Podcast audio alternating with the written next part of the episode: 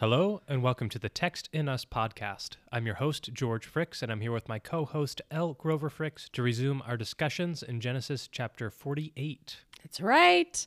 Here we are, finishing it up. We are. Without further ado, Yosef, let's see what he's got for us.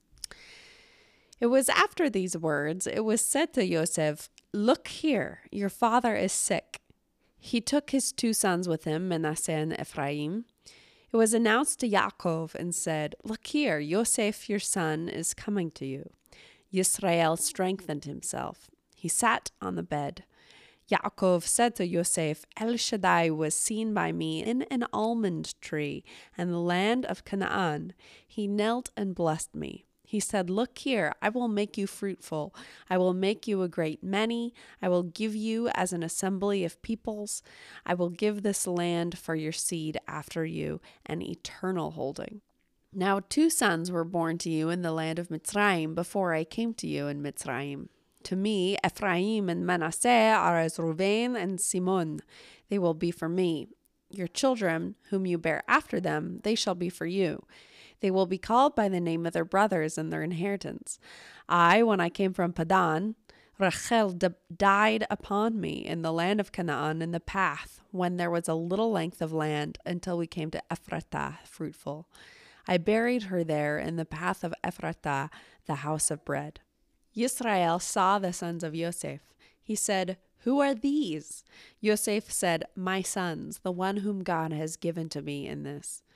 He said, Take them, please, to me. I will bless them. The eyes of Yisrael were heavy with age. He was not able to see. Yosef brought them near to him. He kissed them. He embraced them. Yisrael said to Yosef, I had not prayed to see your face. Look here, God has caused me to see you and also your seed. Yosef brought them out from with his knees. He bowed himself nose to land. Yosef took the two of them, Ephraim in his right hand to the left hand of Israel, Manasseh in his left hand to the right hand of Israel. He brought them near to him. Israel sent out his right hand. He set it upon the head of Ephraim. He was the younger. His left hand upon the head of Manasseh, intertwining his hands, for Manasseh was the Bechor. He knelt and blessed Yosef. He said, The gods before whom the fathers walked themselves, Abraham and Yitzchak, the gods shepherded me continually until this day. The angel has ransomed me from all evil. He will bless the young men. My name will call within them the name of my fathers, Abraham and Yitzchak. They will multiply like fish into a great many in the bowels of the land.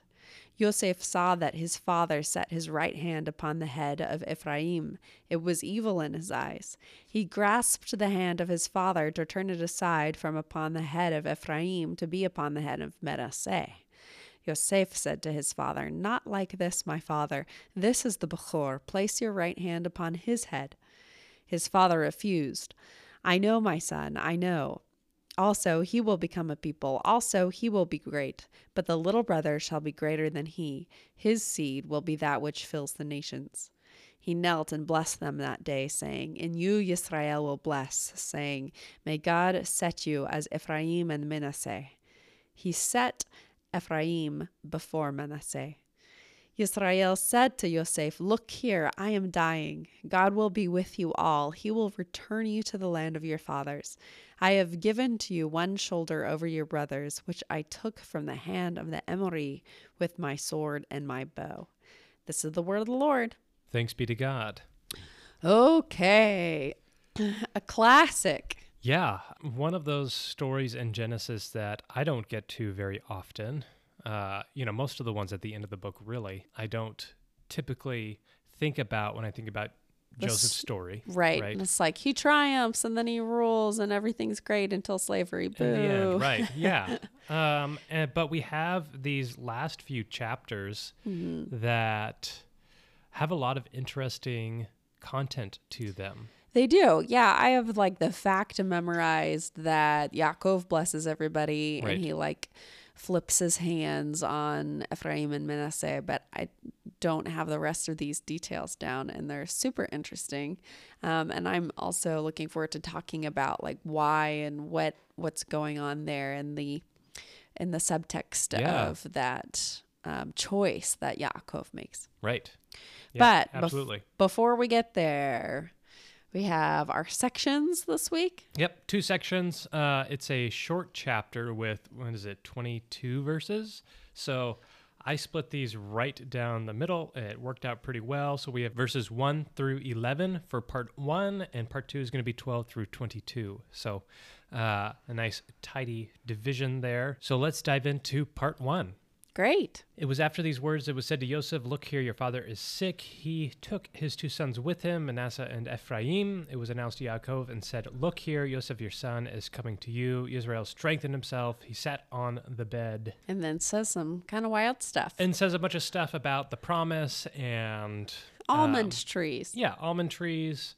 But uh, uh, a couple of things before we get to that retelling of the blessing that I wanted to look at. Um, first off, it starts with this it was after these words. We can presume that he's talking about the.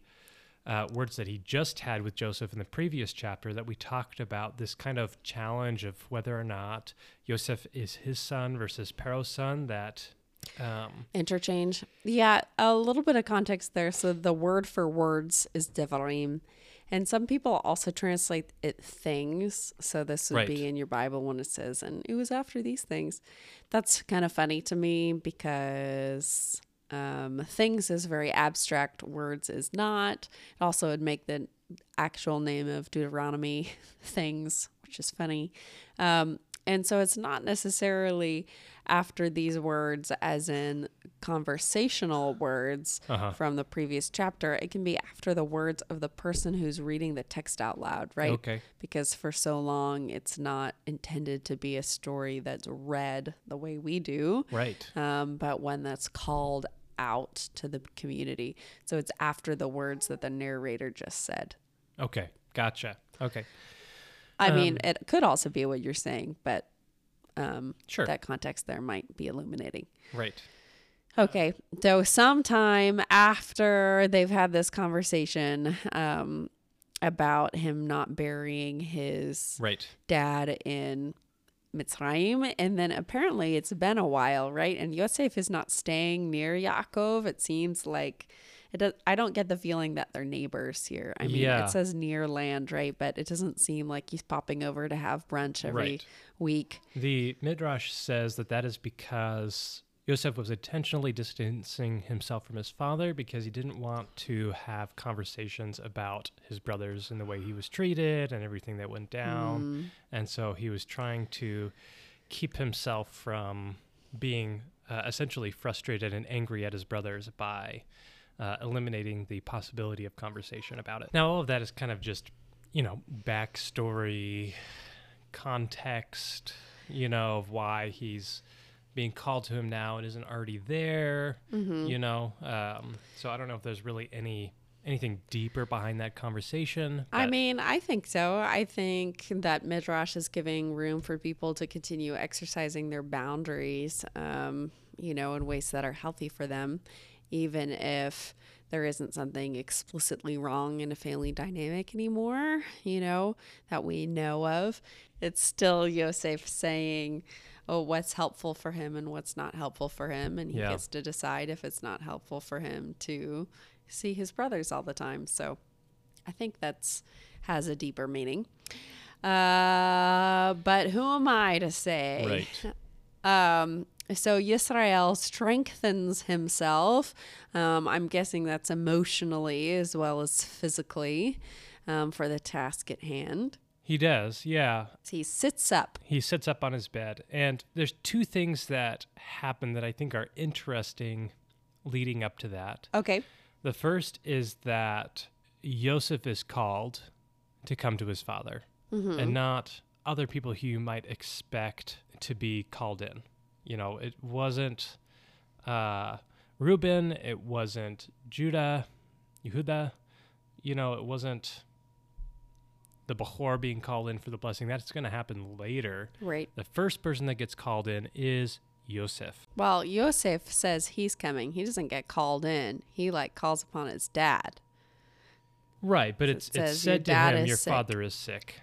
Okay. Right, And he's the first one that shows up. I see he, what you're saying. He comes in, and he not only does he come, but he brings his sons with him right. to this private audience that he's going to have with his father, which you know wasn't something that was asked of. Um, and so you know, there's kind of a little bit of a what's going on there. Is there an expectation that he knows already that hey, the time is coming for my father right to die, right? Because it doesn't say oh your father is dying. It just says your father is sick. Right. Maybe that's an honor culture thing. I don't know, but of not being like your dad's moments from death is too vulnerable or something. And so they just say, he's not looking too good, you know, which I guess we do in our culture too. Yeah. So and so's not doing too hot. Right. Um, plus, I mean, it's not like they have him hooked up to a cardiogram or something. They have no idea when he's actually going to die. So, um, so yeah, he gets himself over there, um, which is also instructive. You know, even if he hasn't made it a practice, he shows up when he knows it matters. It's an admirable thing to do. You know, it doesn't say, and Yosef put it off, not wanting to see his sure. father. Yeah. yeah.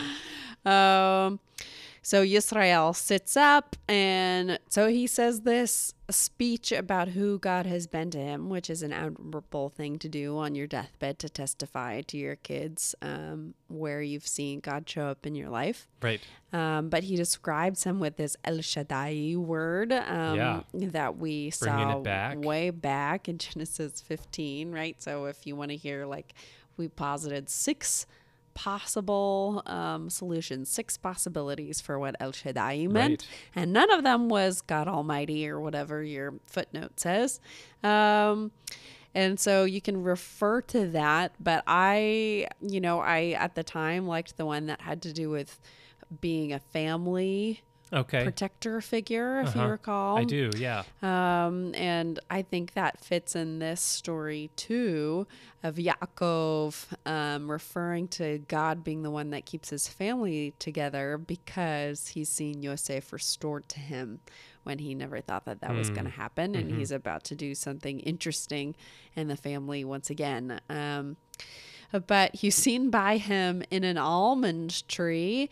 Uh, this is back in Beit El, by the way, if it's been a while. Right. Um, if you haven't been speed listening, which I always think it's a fascinating um, theme whenever Tanakh links God to trees or trees being important or trees being a kind of mystical place for God's people. Yeah, it is. It is said kind of in an interesting way. That's almost like if I'm trying to envision uh, or mentally Imagine. imagine the scenario that he's describing. It's like he's walking along, and then there's a tree, and it's more. It, it, almost has this vibe of oh, a tree. It's God saying this to me, That's right? funny. Because Not like the Cheshire cat in Alice in Wonderland. Right. You know, or is it like God sitting in the tree, kind of Zacchaeus style? Right. Uh, I don't know, but I do know that I was always told that trees were only important to like the cult of Asherah Hmm. Um, when I was growing up. And apparently that's not really true because we've seen the great significance of trees all Yeah. the way through going Maybe back it's to more of a burning bush scenario. Maybe. Um, I mean, and especially when you live in a deserty area, right? Trees are a big deal Right. in terms of shade and produce, and they live for generations and they're beautiful.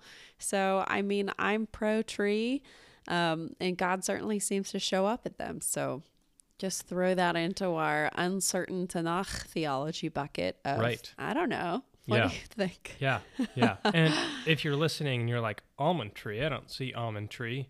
That's because it probably doesn't say almond tree in your translation, uh, and that's because they just say luz, Yes. L U Z. Yes, that's the go-to translator move when you don't like the theology of something is just leave it in Hebrew so Make people go whatever. It's probably a, a place. Random word. Random noun. Means light in Spanish. Um, okay, so he's seen in an almond tree as one does. Um, and he blessed me. He said, Look here, I will make you fruitful. I will make you a great many, an assembly of peoples. Um, that's an update, by the way, because in the time of Abraham, it was just like, I'll make you a great nation. And then it became an assembly of nations. Um, the UN here prophesied, no, I will give this land for your seed after you an eternal holding. That's also a maximized version of the OG promise. Um, because again, originally God said, I'm giving you some land, right? Go to this land, I'll show you. And now it's an eternal holding. Yep.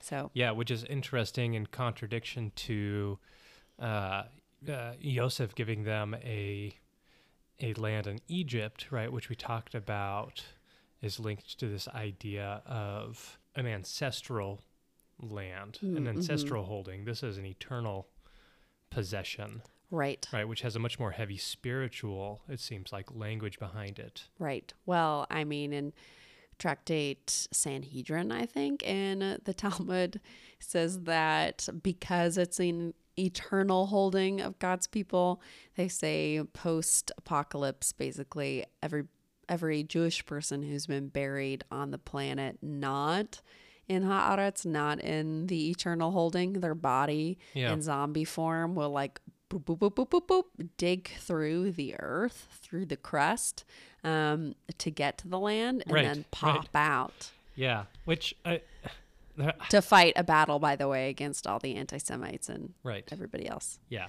it's it's an interesting Eschatology. Yeah, eschatology. Yeah, I there was a I was reading a, a rabbi talking about something else that and that came up in the conversation and talking about Bodies the tunneling through the earth came well, up. yeah, but talking about the importance of being buried in Jerusalem. Oh, mm. because if you're not, it's really painful to have your body dragged through the earth that far. oh, no. So what a way to experience the uh, the end times, I Right. guess. yeah, Oh dear. Um all right. Well, fun theology aside, fun Jewish theology aside, um he then goes on to say two sons were born to you Yes. in the land of Mitzrayim before I came to you in Mitzrayim. And then he says, To me, Ephraim and Manasseh are as Reuven and Simon. They are for me, or they will be for me. Your children whom you bear after them, they shall be for you. So this Right. seems like he's saying, I'm adopting your kids. yeah, Um, they are of the same rank as Leah's kids. yep, Um, and this makes sense, of course, um, when you think about the tribes um, distribution in the land. There's no like Yosef's land. There's Right. the land of Ephraim and Manasseh. yeah. Um, but what's your take on why he's doing this?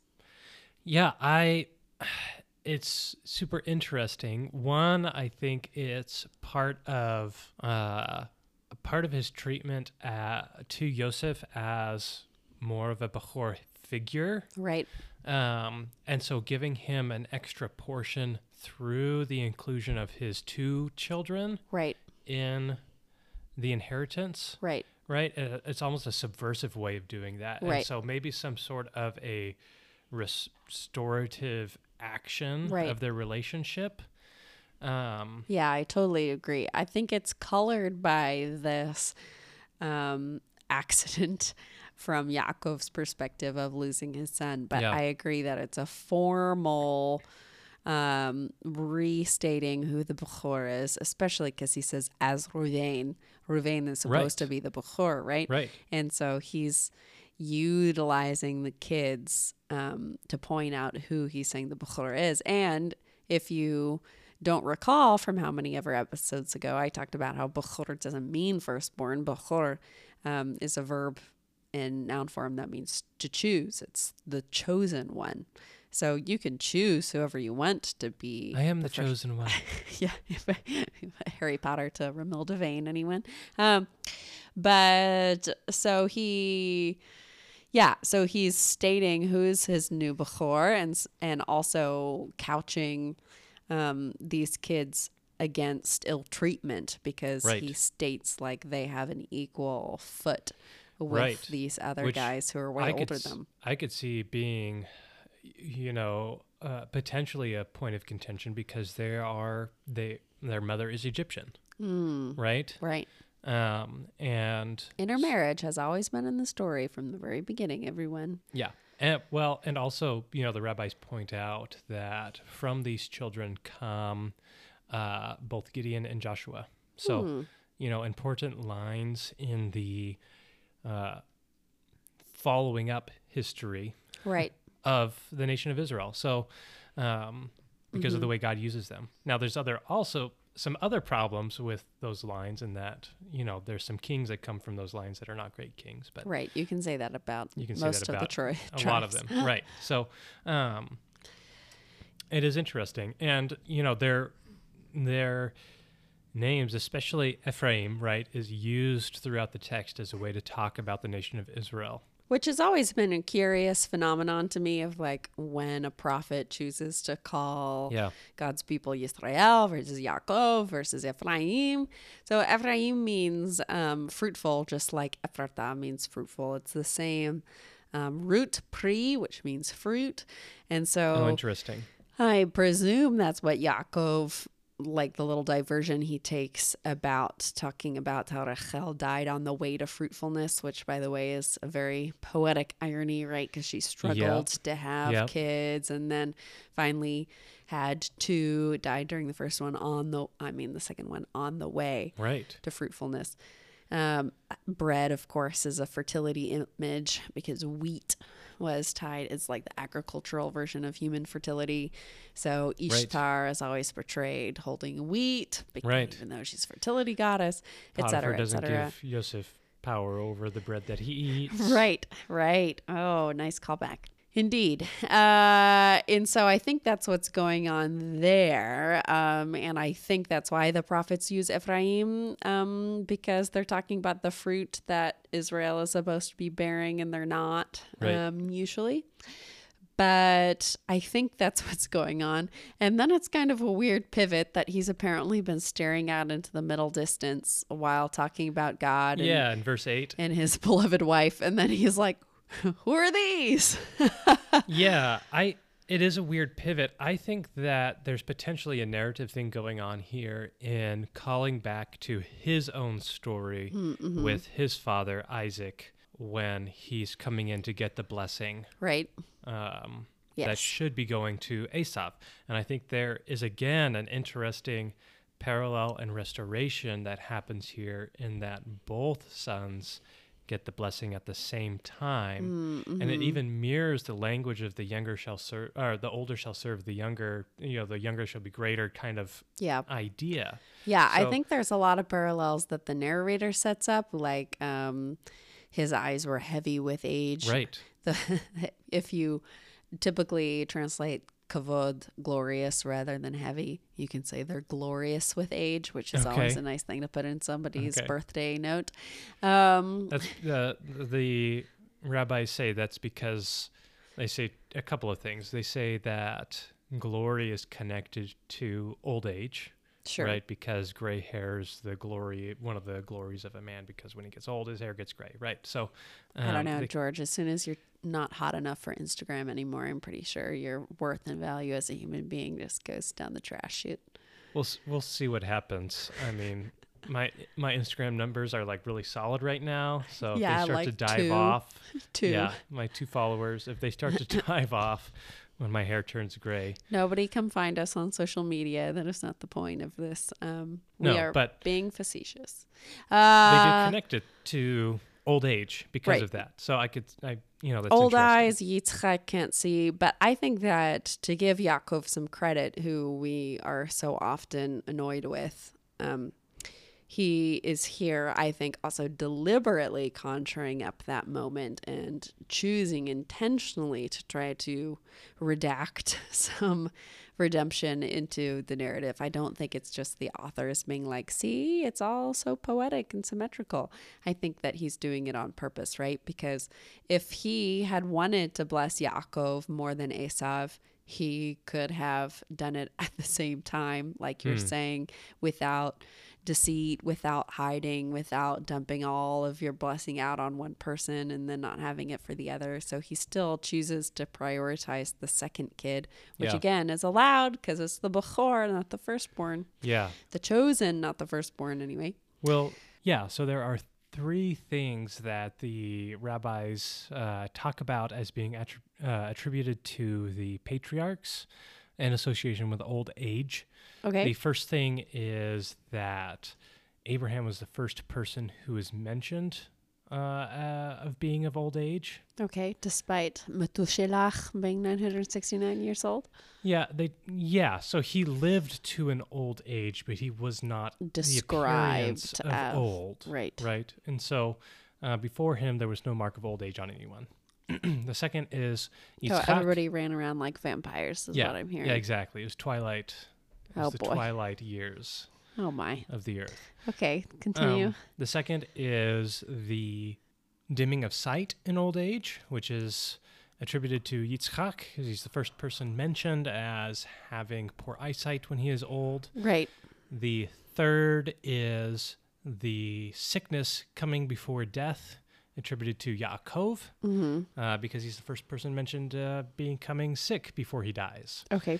Um, and so um, they go on with a couple of other things, like Elisha is the first person to become cured of sickness. So before him, Huh. nobody was ever cured of being sick, and Weird. all this other stuff. So um, we have people whose names are healers in the in Tanakh and Genesis, but okay. you can add this to your list of arguments with the rabbis. uh, that's a scroll about 18 miles long. Yep. It just got a little longer, and that's okay. But it's interesting, you know, with you talking about the way that that is translated Uh-huh. is heavy and yeah, Or glorious. glorious, right? So their point is that death and sickness has slunk into the story like a it's sneaky, evolving over time. sneaky antagonist who doesn't show its face fully at first, but kind of gets its wins and tries to make advancements from there. Yeah, maybe so. But um, I think here in this passage, right, there's again a connection back to Yitzchak with that old eyes, uh, the sorry, not old eyes, the dimming of the eyes, the Right. heaviness of the eyes with old age, um, as we're kind of looking at that parallel. Um, and again, starting out with that question, who are these, kind of paralleling the question, who are you? Hmm. to Yaakov. I see. Uh huh. Yeah, I like it. Um, that makes sense because it's kind of random otherwise. It is kind of random. Yeah. I mean, I guess if he really is blind and he can't see, and then he's having a kind of oh who who we got here type Right. old man thing to say. yeah. we have Um, the touching of the hands. We have the kissing and embracing, right. It's giving of a blessing. It's confusing too um, in the Hebrew. I, of course, went with what it says, which says brought them out from with his knees. But Yeah. uh-huh. everybody translates that different. I looked at like 32 Right. um, the Bible Hub translations that they provide, and it's like people sitting on people's Right. knees Which or seem like sitting on children. Yaakov's knees. Yeah. which I don't know if there's some rabbinic teaching saying about how old they were that that would have been weird. Um, of course, the legs are always a, a sensual, manly um, Right. body part in the in Hebrew, and so um, I don't know if we're supposed to be have our attention drawn to Yosef's virility or something, but um, or if they're they've just been sitting on his knees because they're toddlers. I have no idea. Yeah, I don't know. Um, yeah, it, it's a strange, uh, yeah, imagery. I don't know. Well, bring back hot man legs 2023. Go back to medieval Oh, times. boy. Put everybody in tights. Get Um, excited about it. Yeah. Who before needs we shorts? before we get past that, though, I want to look at verse eleven. The phrase here you have, "I had not prayed to see your face." Look here, God has caused me to see you, and also your seed. Um, mm-hmm. And I thought that was interesting. One because I think it's interesting that you don't really want to camp out on hot man legs.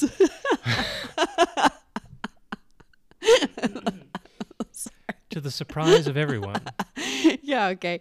So you think it's interesting because Um, well, so the KJV translates that I had not thought to see your fra- face. uh huh. ESV, NIV says I had not expected. Mm. Um, and it's just a weird way to say that, and you have prayed. So, Right. uh, the, the when you look at the KJV translation of the Hebrew word, Okay. um, it's translated as prayer seventy-four times. Yeah. Uh huh. Uh, it's translated as made three times, like to create. made. Yes. It's translated as judge twice. Mm-hmm. It's translated entreat once, judgment once, prayer once, in this spec- not in this spot and somewhere else. Okay. Supplication once and thought once. So Right. it's just such a weird Spray. spread. It's like what is going on? Yeah. And how do they get all of that just out of this one word, which you just it's prayer, right? It- Right. it's- Well, it's come up before right. in the text. It's not a new concept. So that's a great tool for all of our listeners out there doing their independent studies. I know they do. Um, you should absolutely check your concordances, and if it says that it's translated one way seventy three times, and then a couple random up on you. ways, Which um, is super frequent. It happens all the time. It and does. It's, always, yeah. It does. Um, I think It's that like a norm, and it feels like it shouldn't be. Right. I think they're prizing um, a different value Okay. in doing that, and that they are changing the word to something that makes more sense to them because they are prizing readability, right? Which clearly I'm not. Um, in these past few chapters, that's kind of a joke. Um, but also, You're prizing thought invocation. Right. I'm inviting people to wrestle with the text, Yeah. and translators usually do not want to do that. They want to make everything as clear, Clear. as possible, and even dry. if that is not it's not there in the Hebrew. Right. So But still, judge versus thought versus Right. made. Those Right. are not the same. right. So there they've of- changed for a lot of reasons. you should go and read uh, if you're curious why why they picked those to go there why it made sense for them maybe it twisted something theologically that they didn't like and so they edited it um, whatever might be the case but the word the root is palel right. um, shows up all the time as spray, especially in, as my um, Hebrew students will know, hitpael form. Um, so to hitpalel, which is different than hitpael. So now everyone's confused, but hitpalel is our usual form for pray, which is um, uh, it's a reflexive form. So the use of that form emphasizes that prayer is something that you do within yourself okay. um, which fits in our conception of prayer, especially because it's usually something that we do on our own. Might have been more interesting from a you know Central Asian perspective, where prayer is communal. The Oh, fact that it's also Yeah. balanced by being something that you're doing within yourself. Um, but so here it's not in hitpalel form, so it's just r- regular Palel. Um, all of that to say that the word for prayer does have to do with intervening, which um, Okay. We can We see supplication. supplicate, entreat, intercede. You know, even the judge thing, we have a separate word for judge, and so I don't love interpolating that Uh-huh. word.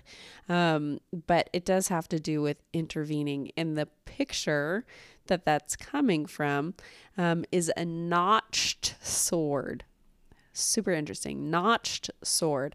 Now, if you read Gesenius, um, we have an unfortunate artifact of, you know, the racist late 1800s in which you envision other people groups as being particularly barbaric. Okay. And so he uses that word, unfortunately, to talk about Arabic people and talks about them cutting themselves, um, which I am not aware of any. Is I don't know a lot of things about Islam, um, but I'm not aware of any Islamic practice that involves cutting yourself while praying. And so he says in Gesenius there. I'm a big Gesenius fan, which is why I'm taking a minute here to defend his his honor. His even even if he has some dubious dubious racism sprinkled around as you do in the 1800s, but if you are of a privileged person, a privileged position. Okay, so where am I going? Um, so Palel intervene has something to do with a notched sword. So if you look up what is the purpose of a notched sword, um, because normally if you have a sword that has a dent in it, has a notch, it means you need to take Right. it to a smith. Not a good thing. No, and get it refinished because that's a error. You know, it's something that um, is weakening the integrity of your blade. However, there are these daggers, um, and you can find them in the Arabic tradition and across the Mediterranean, actually, where um, if you put in these deep notches into a blade, they're there so that you can grab the attacker's blade. And you can use that to rip it out of their hand or if it's particularly weak construction you can use it to break a blade. So if you go on to the um the the pool of knowledge and dubious knowledge that we know as YouTube, um, you can find people with these swords if you Google like um, you know sword breaker dagger type thing. Enjoy whoever is interested by that. I find it fascinating. Okay, so how does that connect to prayer? So if prayer is an intervening power in the world, if prayer is saying that there is a stream of purpose that is happening, um, whether that is the first time we saw this word, Avimelech's house is all infertile, right? And Right. so Abraham, the first use of Palel, he intervenes in that reality and As a breaks as a prophet and breaks that sword, snaps it in half or wrests it away, Yeah. intervenes and hands over a new reality to those people of fertility, of wellness. right. Um, and so here he said, I had not intervened in um, the narrative of losing you, right? Um, I had not prayed in a way that sought to change the destiny that was unfolding. Yeah, and we talked about that quite a lot with Yaakov during the last, you know, Yeah. 10 chapters or whatever. His passivity. is a major force. Like it becomes not just a background thing. Yeah. His passivity is an active problem. Um, so yeah, it's not just I didn't pray to see you again. Right. It's I didn't intervene at all. Um, which is true. So anyway, go out and pray with new with new vigor, or curiosity, or wonder, or Yeah. awe, or excitement. Yeah. Um, I certainly am inspired thinking about those sword breaking swords. Right. Mm-mm. Good stuff. Okay. Yeah, very good. Okay. I didn't plan on doing that teaching, so sorry if it was meandering. No, it was good. I, I appreciated it. Um, okay, part two, verses 12 through 22. We have starting off that uh, odd section about Joseph brought them out from with his knees. Um, he bowed himself, nose to the land. He took uh, Joseph took the two of them, and then we have this uh, description of how he presents them to his father. This kind of here is the Behor, very clear. Here is the younger brother, right? He's doing this handoff, Switcheroo situation. right? And yeah, Yaakov does this switcheroo thing, right? He Right. puts his hand across and onto the younger brother for the blessing. So, um, and it, it, it kind of occurs in a weird order, right? Because it starts with in verse 15, he blesses Joseph. Um, and we have this section of him talking to Joseph with this blessing, and then he goes to bless the sons. Um, and in verse 18, we have Yosef doing the correction, right? Not like this. This is the Bechor, place Right. hand on his Well, head. so, why is he putting the hands on the heads before he blesses Yosef? yeah, It's very interesting. So he does this whole speech, which is also bizarre, which we need to talk about, right. um, with his hands on Ephraim and Manasseh's head switched. And then Yosef only gets mad about it when it's time to bless them. Cause Right. Maybe because he figures out what's going on. Um, but yeah, so apparently posed like this with crossed hands, he says, The gods before whom the fathers walked themselves, Abraham and Yitzchak, the gods shepherded me continually until this day. The angel has ransomed me from all evil. He will bless the young men. My name will call within them the name of my father. It's Abraham and Yitzchak. Boy, any hot takes there, George? I mean, uh, it's interesting in the way that he is talking about God, right? Um, being this one, the God before whom his fathers walked, right? So he's talking about the lineage of the service to this God. And then the God that shepherded him, right, continually, which lines up with what he said before about the prayer section, right? Mm. I didn't do this, but God intervened on my behalf and led us to this situation. Right. So God's coming in and doing this shepherding. And then the angel, which is you know an interesting inclusion is you know it's this this uh, being that God has placed supposedly to take care of him has been with him ransomed me from all evil he will bless the young men Right. right so almost this transfer he's going to also be with these two children Yeah, here's here's what I'm thinking. First off, you made a little edit there by switching the gods to God. Um, i did yeah Very standard translator choice of you. thank you You're in good company. It's fine. I think that he he goes with plural here because um, he doesn't trust that Yosef has followed Yahweh. hmm. I think that he sees his son as being corrupted completely by Pharaoh, which is why he's like, listen, you got to get me back to the land. I don't think he Right. trusts him to know his theology at all. So I think he meets him where he's at um, with this plural use. Um, I think that um, the phrase walked themselves has come up a couple different times. Um, it's again that reflexive hitpael form. And it reminds us that, you know, it's up to us to walk the path that's been laid out right it's for been us. theme through this entire book is Right. walking Right. Well, but not just walking. It's not God walking you. It's you have to walk yourself yeah and the path that God puts out, which reminds right me of original calling to abraham walk to yourself right, right right. Um, but specifically, walk yourself like you walk a dog, like Paul says, work out your own salvation with fear and trembling. Right. Mhm. So, it's not like we like to talk about, and the Psalms like to talk about God holding your hand and walking with you. And Hosea says that God teaches us how to walk as children, um, and yet here it's still you got to walk yourself. Okay, so Abraham and Yitzhak walk before God, and then it says the gods shepherded me Right. continually until this day. new What's- new concept there Well, it is in Tanakh, but it's not for Yosef because who holds a giant shepherd's staff in Yosef's world? oh pharaoh Yeah, Interesting. holds a giant shepherd's staff. So it's like Yaakov is saying, you know who's the shepherd? It's not Pero, Yeah. it's God. And then he calls on um, this imagery. If you think about where an angel has showed up, like the first time we had angels, maybe was um, abraham was Abraham, but an angel is specifically Hagar, right? Um, the angel shows up and shows her where the water is okay when she's been liberated slash kicked out um, from slavery.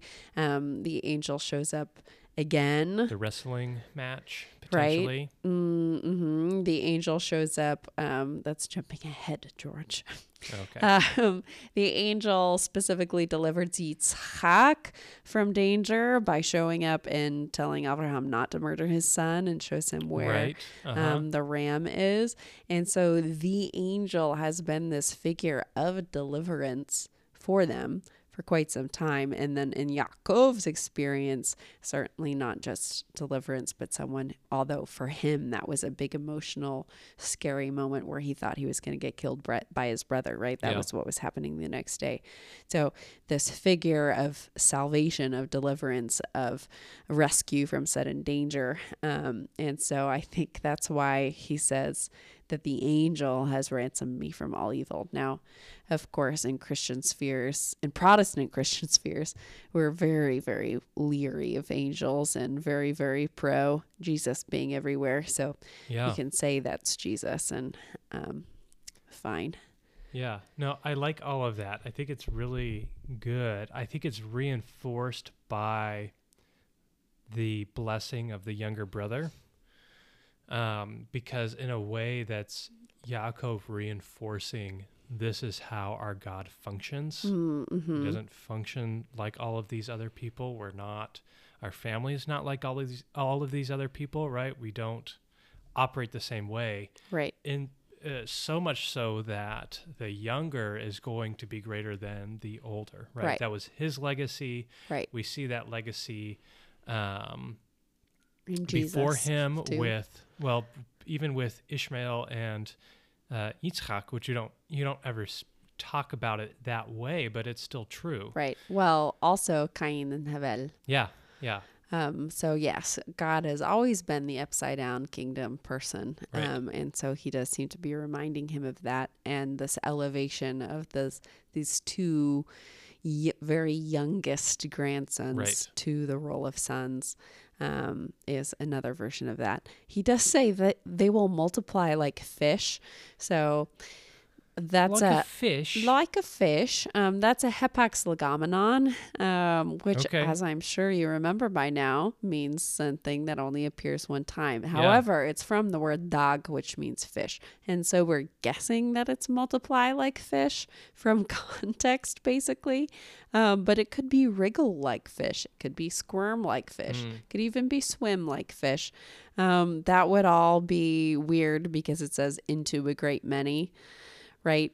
Um, but it is strange because all the other times we see multiply and become great, it's like in the context of squirming things, um, which we'll see in Exodus chapter one. okay. And so I don't know why. I like checked to see if the ground, the land of Ephraim and Manasseh is on the coast. It's not.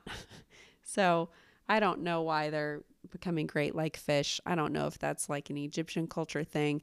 I would kind of like think maybe it is because the rest of this little monologue has been geared toward um, Yosef's perspective, but I don't know why it's used specifically for these guys. I also don't know about how like what's the fish reproduction schedule. It's not on my like sleeve of facts that I have at all times. So I don't know. yeah. I mean, if you think about, you know, the laying of eggs, you know, they lay hundreds. Okay, George knows something about fish reproduction, everyone.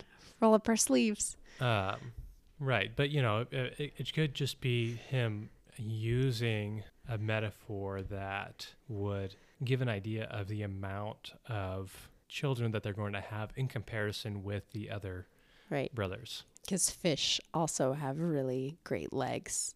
Like, Super good break, legs. men. Yeah. Yeah. okay. right. okay.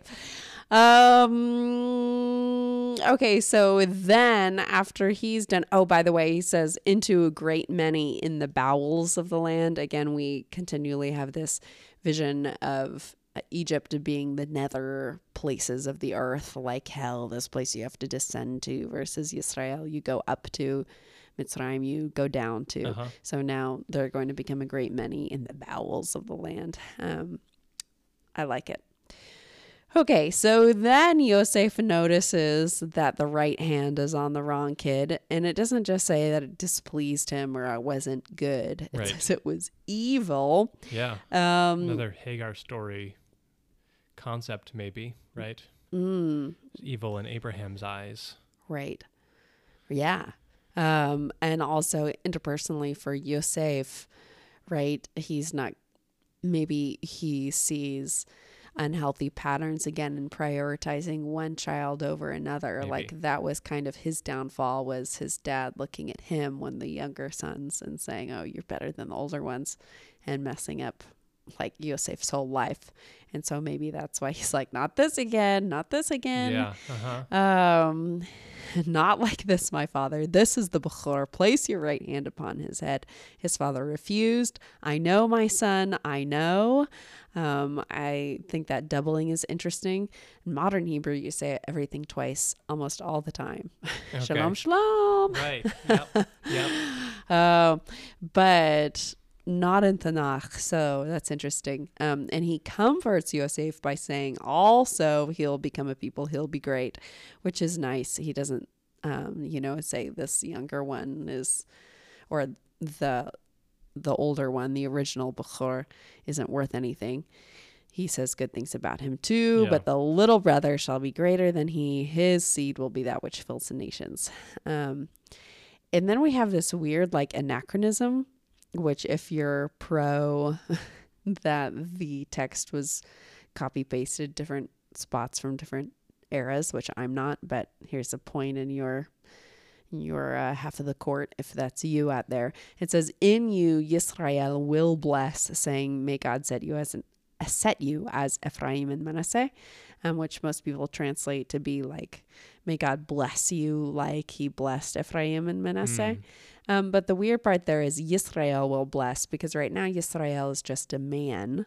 Yeah. And here it's kind of this future term being used in the past, talking about when we call God's people Yisrael, which I don't know that Yisrael knows that. Yeah, interesting. I mean, there's a couple of times in here in which the rabbis talk about Yaakov having these uh, kind of like premonitions from God about the future of the kids, Mhm. right? Uh, knowing that they're going to have children that are going to be important in the story of the nation of Israel, right? So Mhm. from Manasseh is going to come Gideon, but also knowing that Joshua is going to come from Ephraim Mm. and that Joshua is, I guess, in the rabbi's mindset, more Mhm. a more important figure than Gideon. So placing them in that order because he knows the importance of Joshua versus Joshua Gideon. versus Gideon. Interesting. So there is some of that going on in their mind, at least, that could p- potentially be uh, yeah, you know, I similar mean, to what they would say about that. we haven't touched that at all. Um, Yaakov's apparently supernatural knowledge of things to come. Yeah. You know, and Yosef goes along with it. So credit to Yosef, not overruling his dad here. Right. Um, he lets him do what he thinks is right. And then our very last section, uh, Yisrael says to Yosef, Look here, I am dying. Not a new thing. yeah, he's been dying a long time.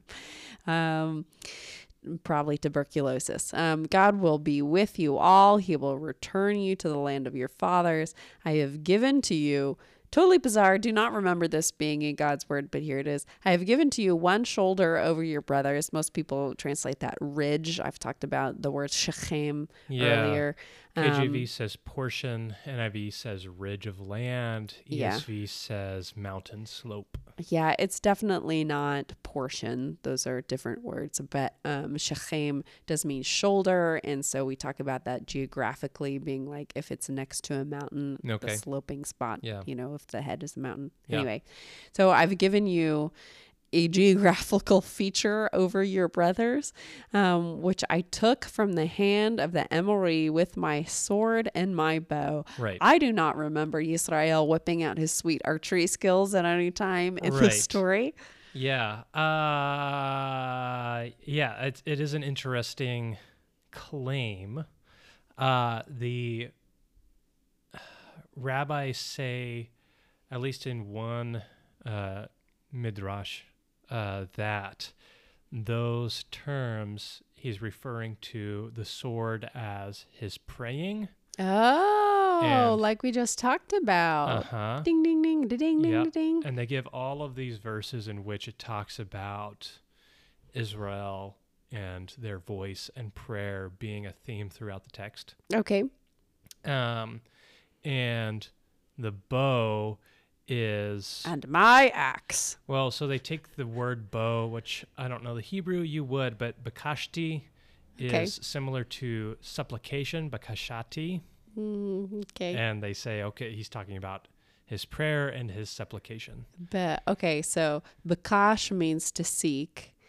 It's one of our words for Okay. seeking and asking. Um, the word for bow is keshet. And so they're saying like in bow, mine. Yeah, I don't They're know. kind of lining it up. It works more than some of the other things they do. Yep. I don't know. So I'll It was- give it a That's a very plus. short uh, summation of a very long block text that I'm not going to read. Sure. Full respect. Also, I'm here for, you know, us finding pacifism or a pacifist angle, uh, which certainly we befits us as Jesus people. Um, I'm also curious if that isn't true. Like, what's this lost story about Israel stealing something from, you know, uh, the Emori, which Oh, it's one of the the great tree of the place of visions of Emori's, um, uh, where Abraham hears about Lavan being kidnapped. Okay. So you know that's it's a storied place yeah. for us. Um, anyway, so fascinating. Maybe he just prayed real hard and got a geographical strip of land. Maybe he pulled out his excellent weaponry skills. We'll never know. We'll never know. Or maybe we will someday. World to come. Okay, well, we are finishing up the book of Bereshit, the scroll of Genesis. It's Yep. very exciting. Two more two more chapters to go. yeah, we got some poetry for me to translate next week, which is always an exciting endeavor. Um, uh, it's just extra work, but not as much work as a genealogy. Um, so I'm sure there'll be lots of interesting things for us there. And then after we finish Genesis, how exciting um, to be done! We'll also have a um, we'll have a mailbox episode, like Yep. we've been saying. Yeah, and those emails have been coming in. Keep sending those. Uh, we love to see your questions, and we're excited to get to those. gaze at them blithely before deleting them. Just kidding. No. Um, that's All what right. it sounds like. No, we're excited to read them and talk about them on the air. So um, we're also from some podcast apps. I don't even know which apps they are yet. I'm sure George does, but we're getting people calling in with their actual voice that we can use in the episode, I presume. So I that's suppose exciting. we could. Yeah, those are fun to get your voice messages. I think it's Spotify that does that. You can leave a voice Oh. message on a, a specific episode. So Wow. Okay. Well, feel free, throw them on it. Um, but for now, this has been. It's not my job. this has been the Text and Us podcast. Thank you so much for joining us, and we hope that you will join us again next week for Genesis chapter 49.